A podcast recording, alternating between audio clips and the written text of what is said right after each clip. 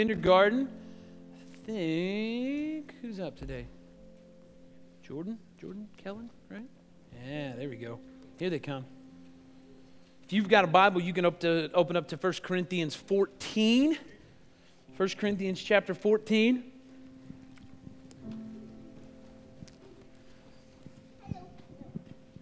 For, chapter 14, we'll start today uh, when you get there, we're going to start down in verse 29 today. All right, Max, you're up. Okay.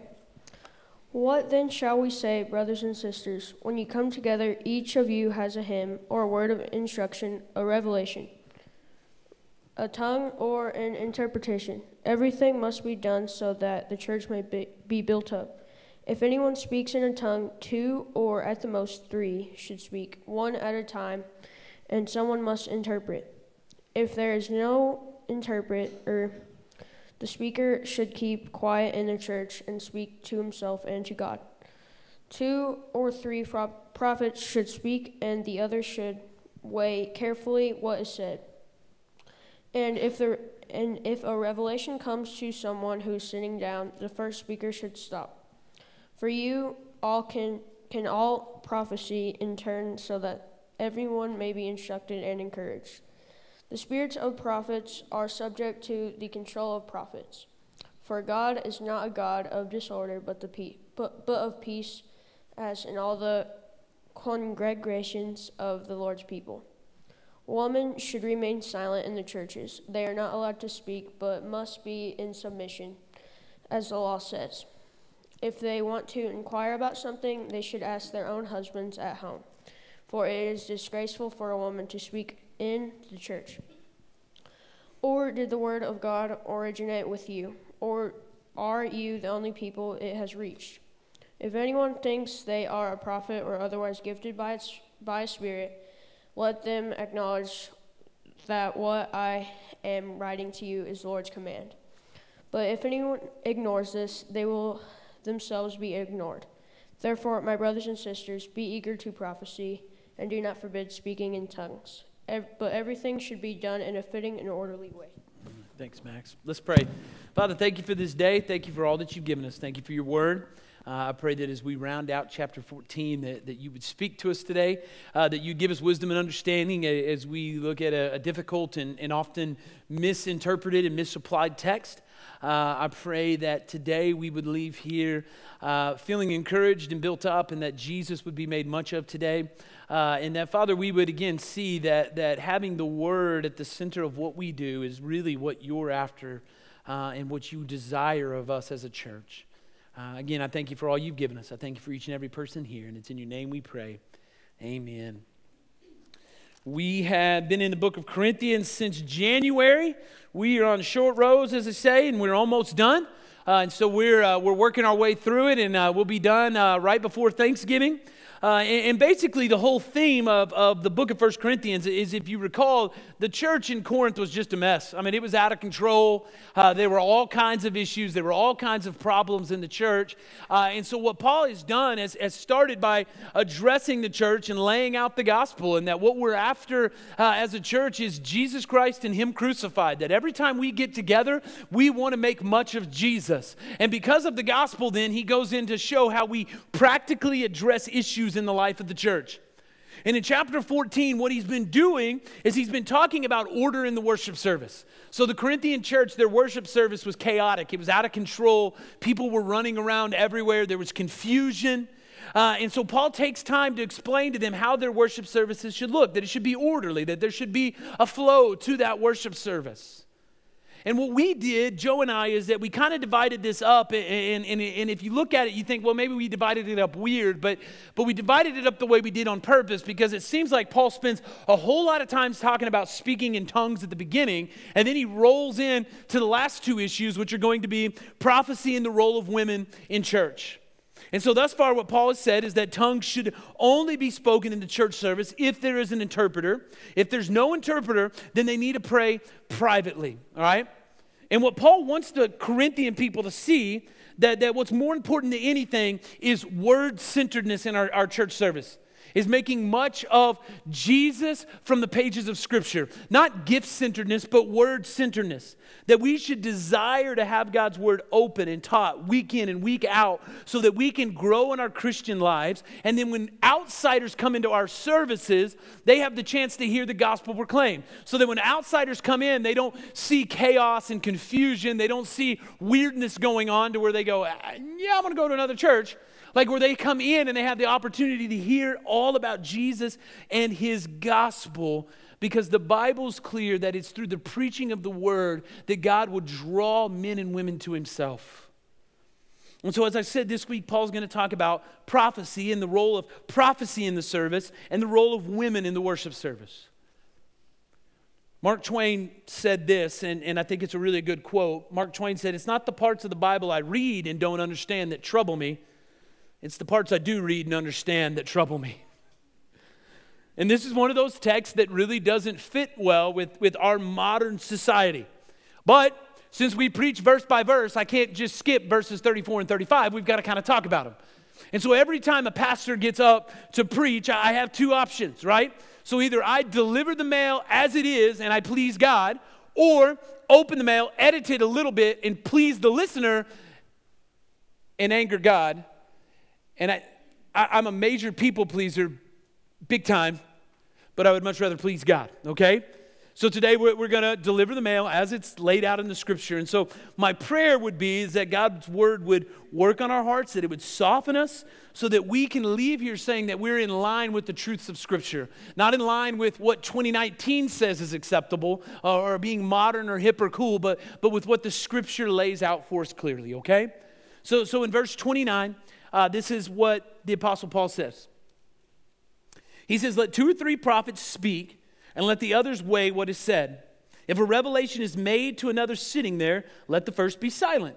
For you can, for you can all prophesy one by one, so that all may learn and all be encouraged. And the spirits of prophets are subject to prophets. For God is not a God of confusion, but of peace.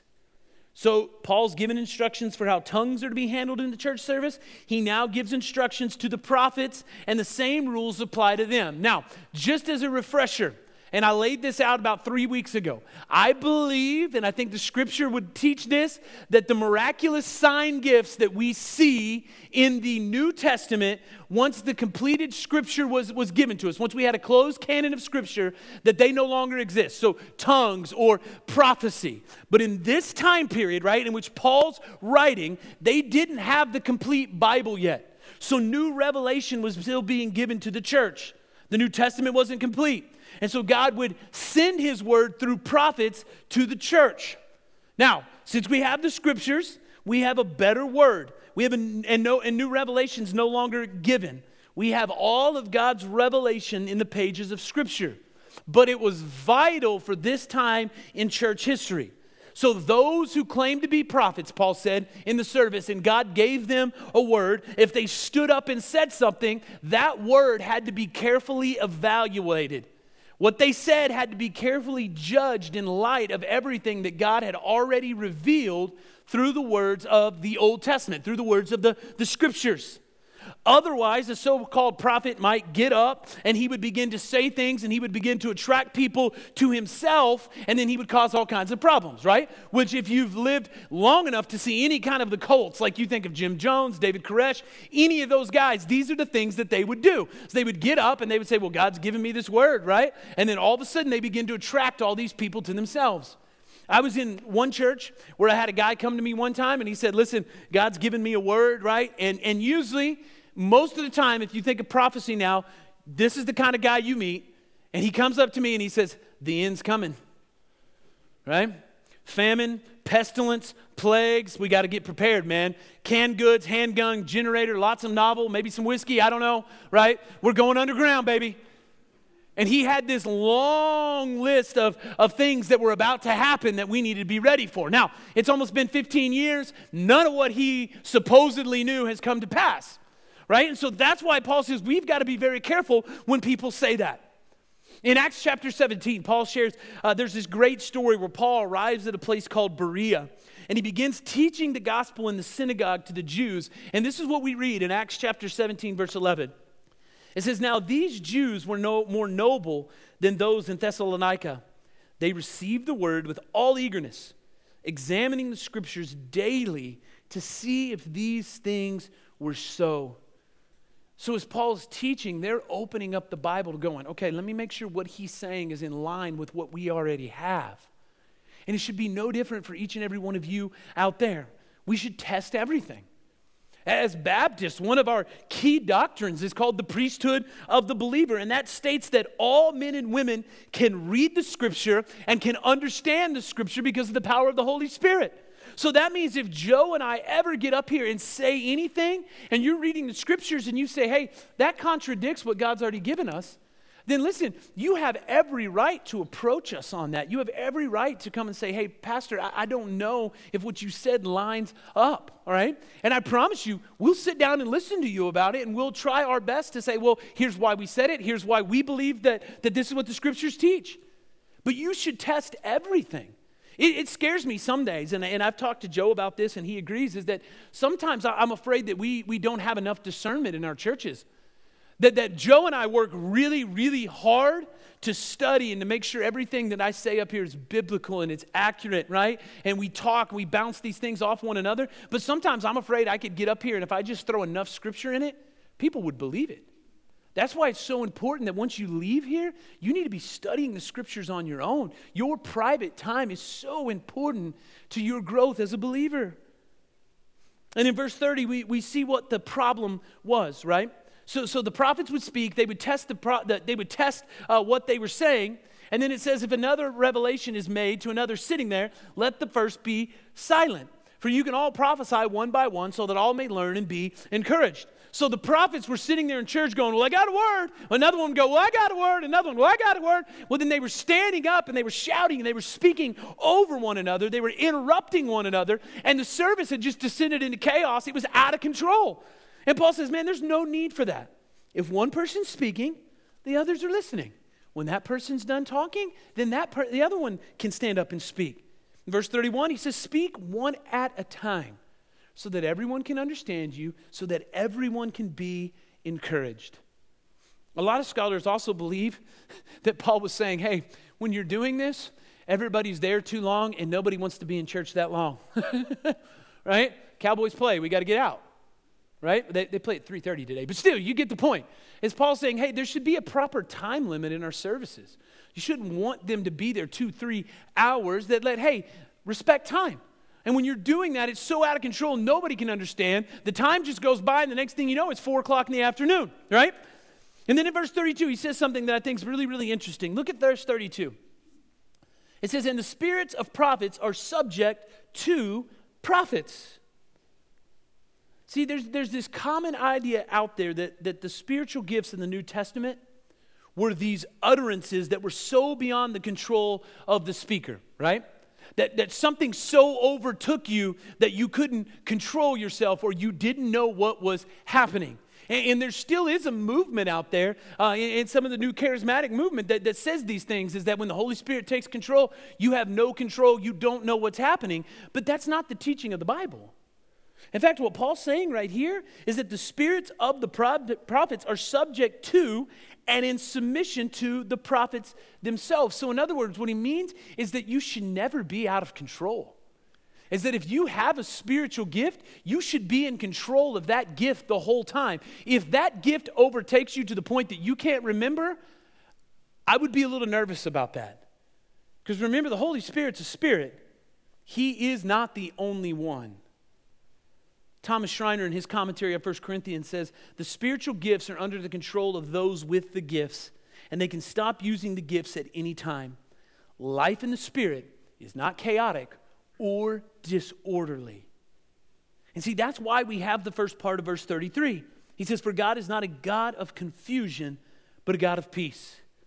So, confusion, disorder, chaos, it's never a product of being faithful to the scriptures. Peace is always the product of being faithful to the scriptures. See, that's why God's word is so important to our worship service. The word of God shows us how to have peace with God through the life, the death, the resurrection of Jesus Christ. That it's because of what Jesus has done that sinners are made right with God. It's not what the sinners do, it's what Jesus did. right? It shows us how we have peace with one another in this room. That the Word of God then brings peace to our minds and hearts. The Word of God brings peace in the church. It'll make people who have no earthly reason to live together in harmony, and it creates a community unlike any on the face of the earth. The Corinthians thought that, that they recognized in the chaos of their worship service evidence of the work of the Holy Spirit. But, but Paul's reminding them that, hey, brothers and spirit, the brothers and sisters, the work of the Spirit is always love, joy, peace, patience, kindness, gentleness, self-control. So when the Holy Spirit works by means of his word, he creates peace. Peace with God and peace from God as we submit to the truth and as we embrace it. So, what he says is that when it comes to prophecy, when it comes to tongues, right, in this time period, that, that there's proper order to be observed in our worship services. So, again, I, I said this last week, but, but if you look at our service, it's structured uh, in a very orderly way right? We're going to open it with God's word. We're going to sing some songs. We're going to then read God's word. And then we're going to proclaim God's word. And then at the end, we're going to sing back to Jesus for all that he's done for us. It's orderly, right? There's no confusion. It's, it's orderly. So Paul wants our worship services to be structured. There's nothing wrong with structure. But then there, there's, there's a third group, okay? And if you look at verse 33, it's divided up, right? There may be a page break in, in your Bible. Uh, and, and, a lot of people argue over this. Like scholars have argued, like, is the back half of 33 supposed to be attached to prophets or tongues, or is the back half supposed to be attached to what follows? And, and I would argue that it makes more sense for the back half of 33 to go with verses 34 and 35, right? So, so, so read that with me in 33b.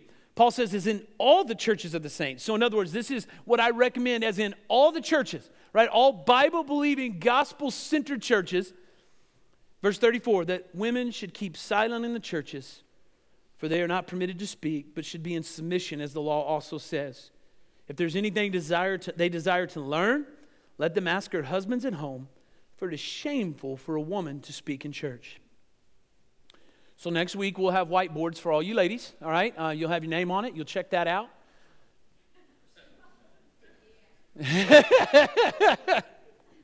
Just kidding. All right. Let's look at the context of this. So, first off, understand that the women of Corinth, right, in this Greek society, they were finding radical worth and dignity in the gospel of Jesus Christ. That, that Christianity bestowed upon women value and worth that they could get nowhere else that they were no longer second class citizens in the church, right? Greek society treated women as second class citizens. But the church said, oh, no, no, there's a place for you, sister. You're an image bearer of God. And so they elevated them in the church. They found equality, they found unity in the gospel.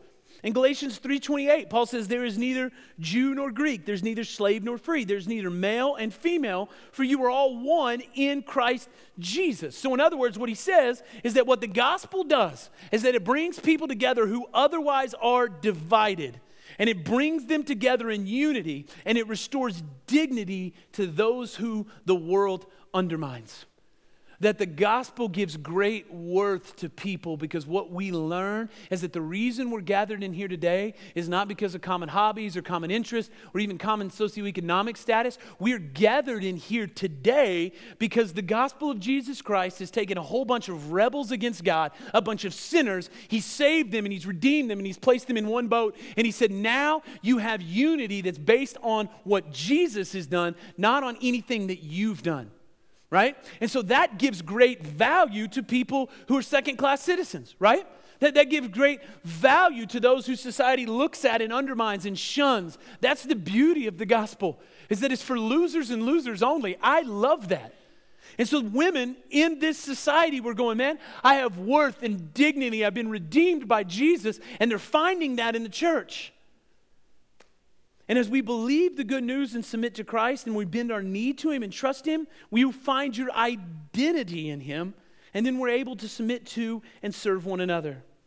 So, back in chapter 11, Paul had to remind women that just because you found this radical freedom in the gospel, it doesn't mean you should throw off gender distinctions.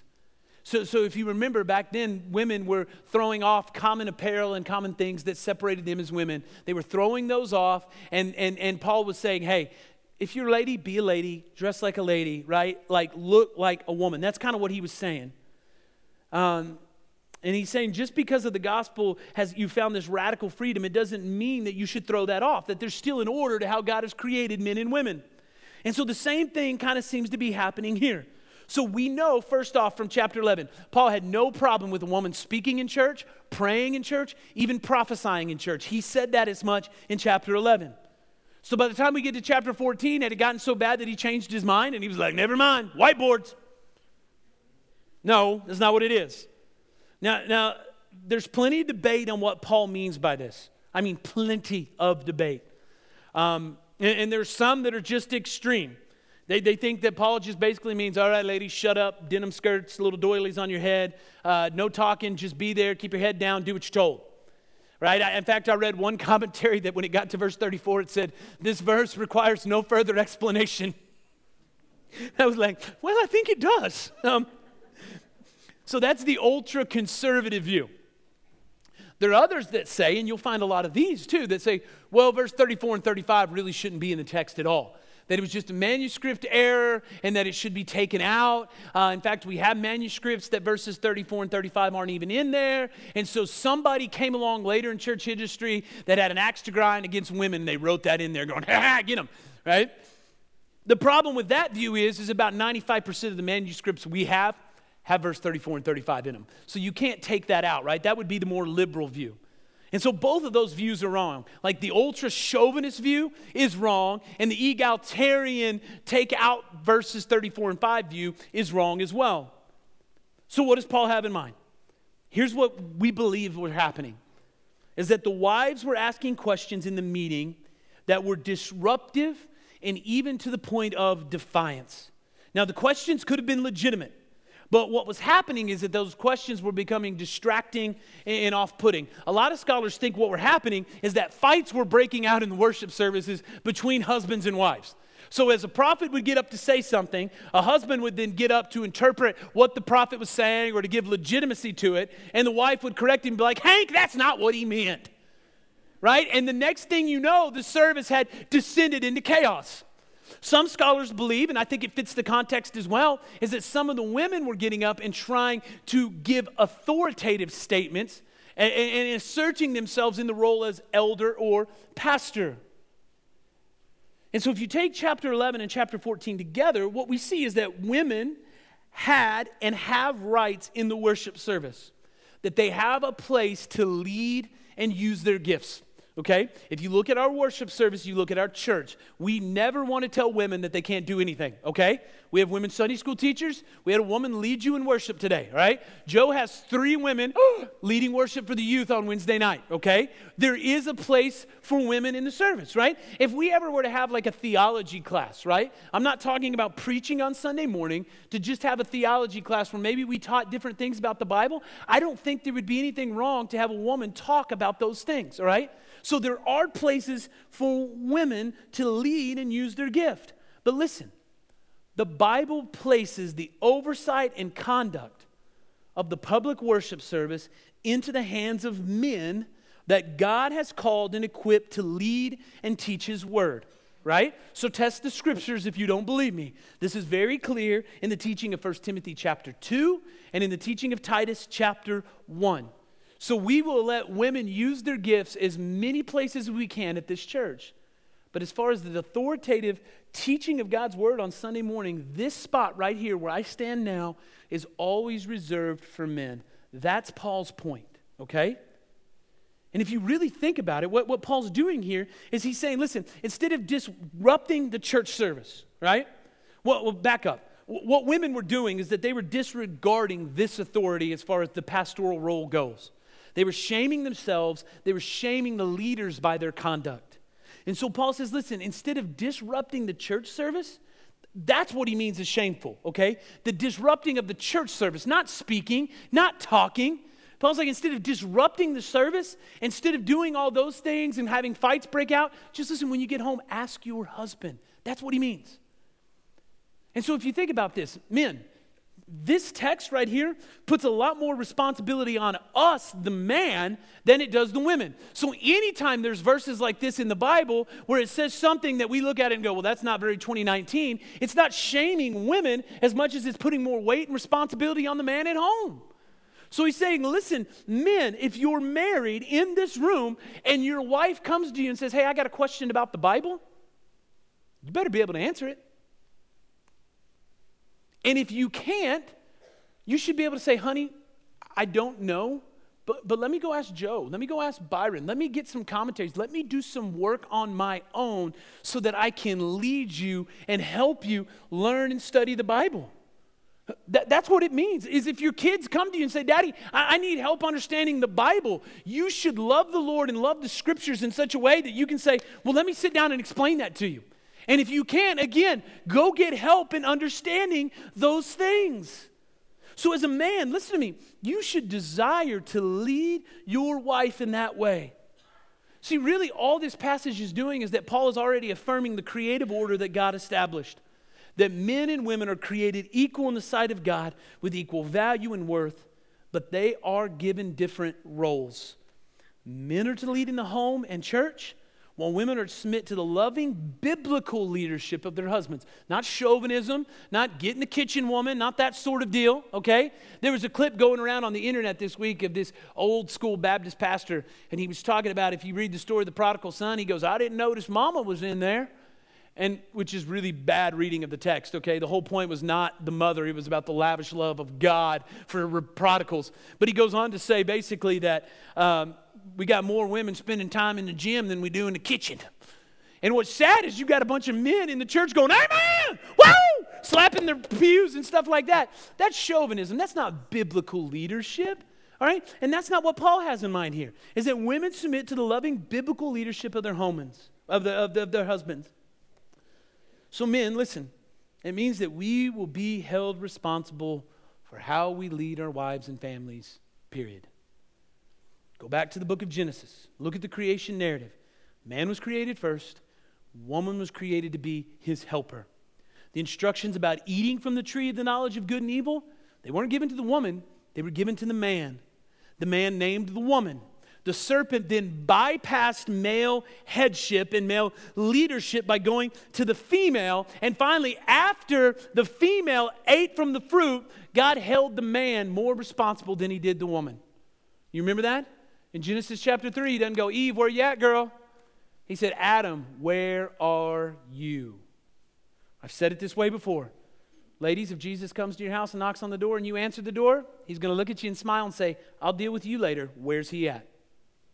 That's what it means. So, men, I hope that you have that kind of desire in your heart to lead your wives and families in that way. I heard a pastor give a great illustration this week, and he talked about how um, he had a lady in the church calling with a question uh, about the Bible, and he answered it. A couple hours later, he said the phone rings, and it's the husband of this lady, and he's just upset.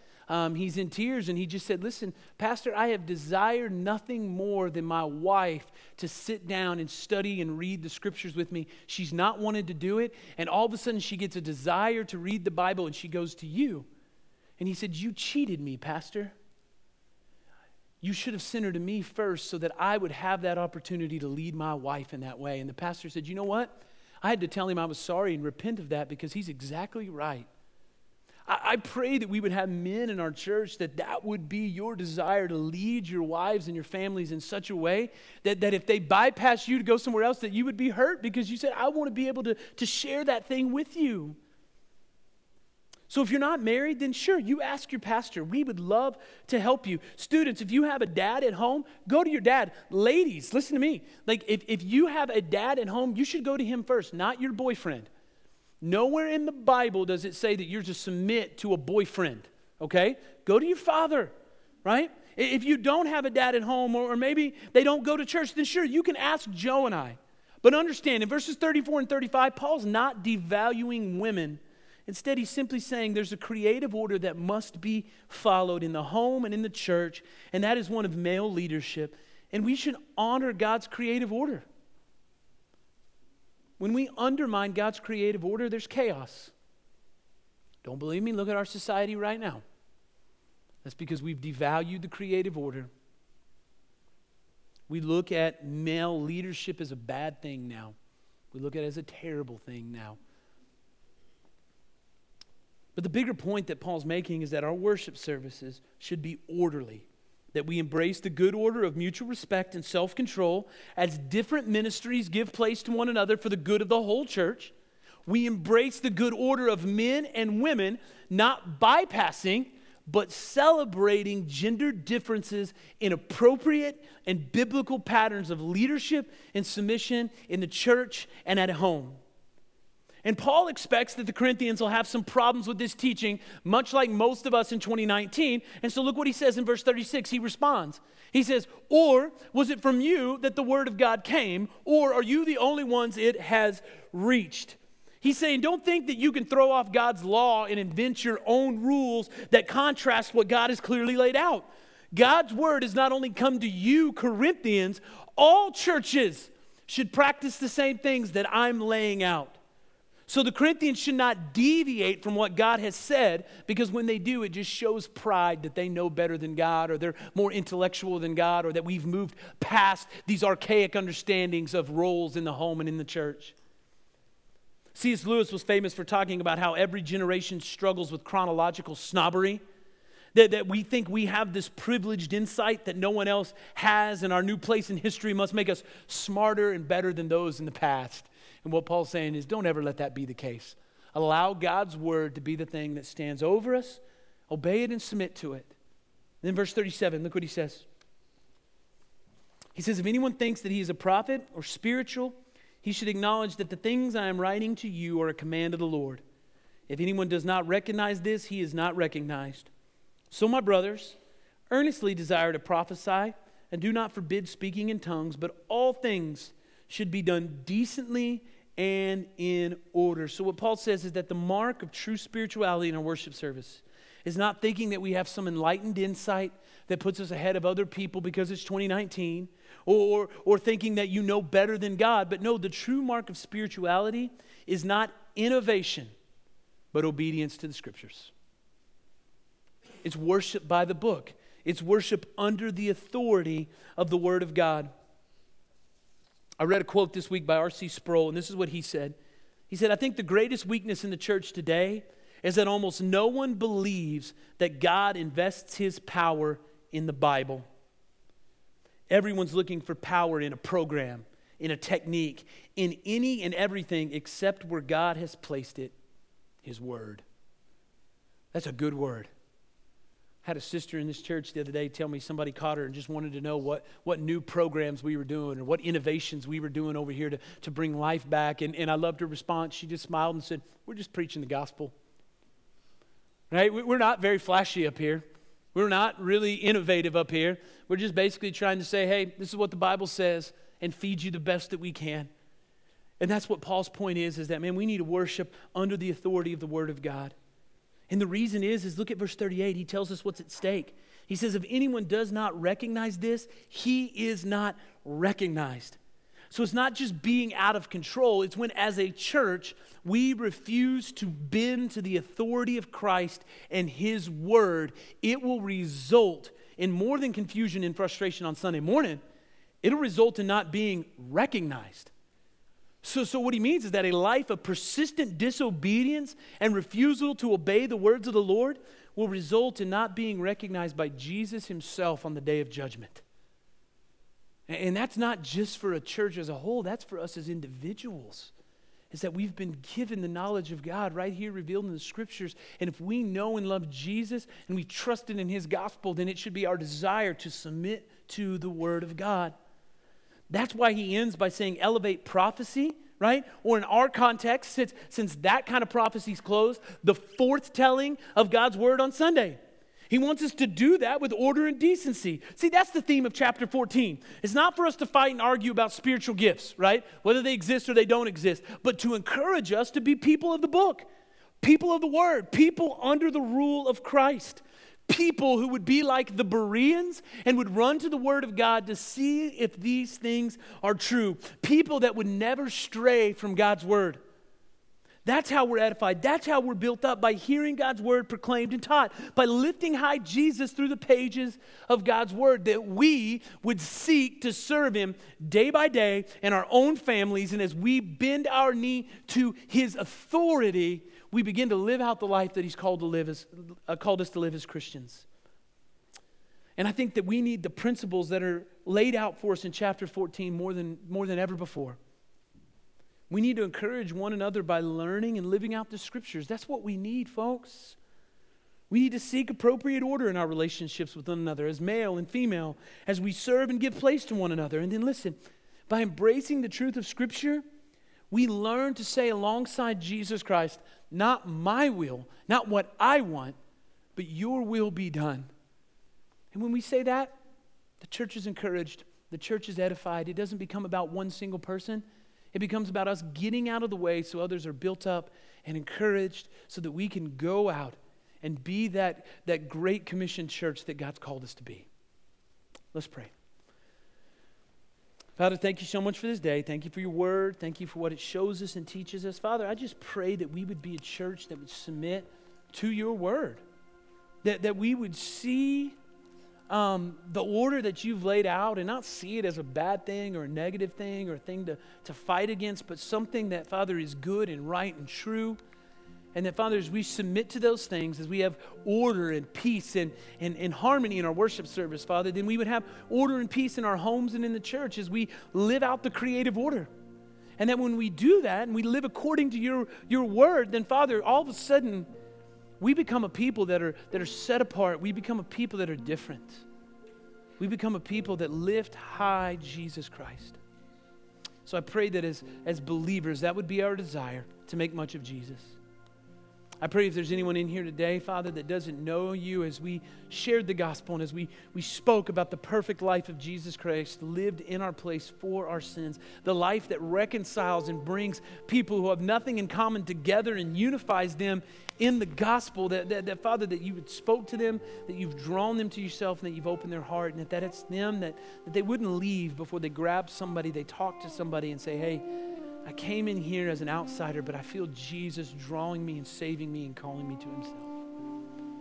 Thank you, Father, for all that you've given us. Be with us now as we stand, as we sing about the gospel and what Jesus has done for us and how he's paid it all. And it's in your name we pray. Amen. If you would.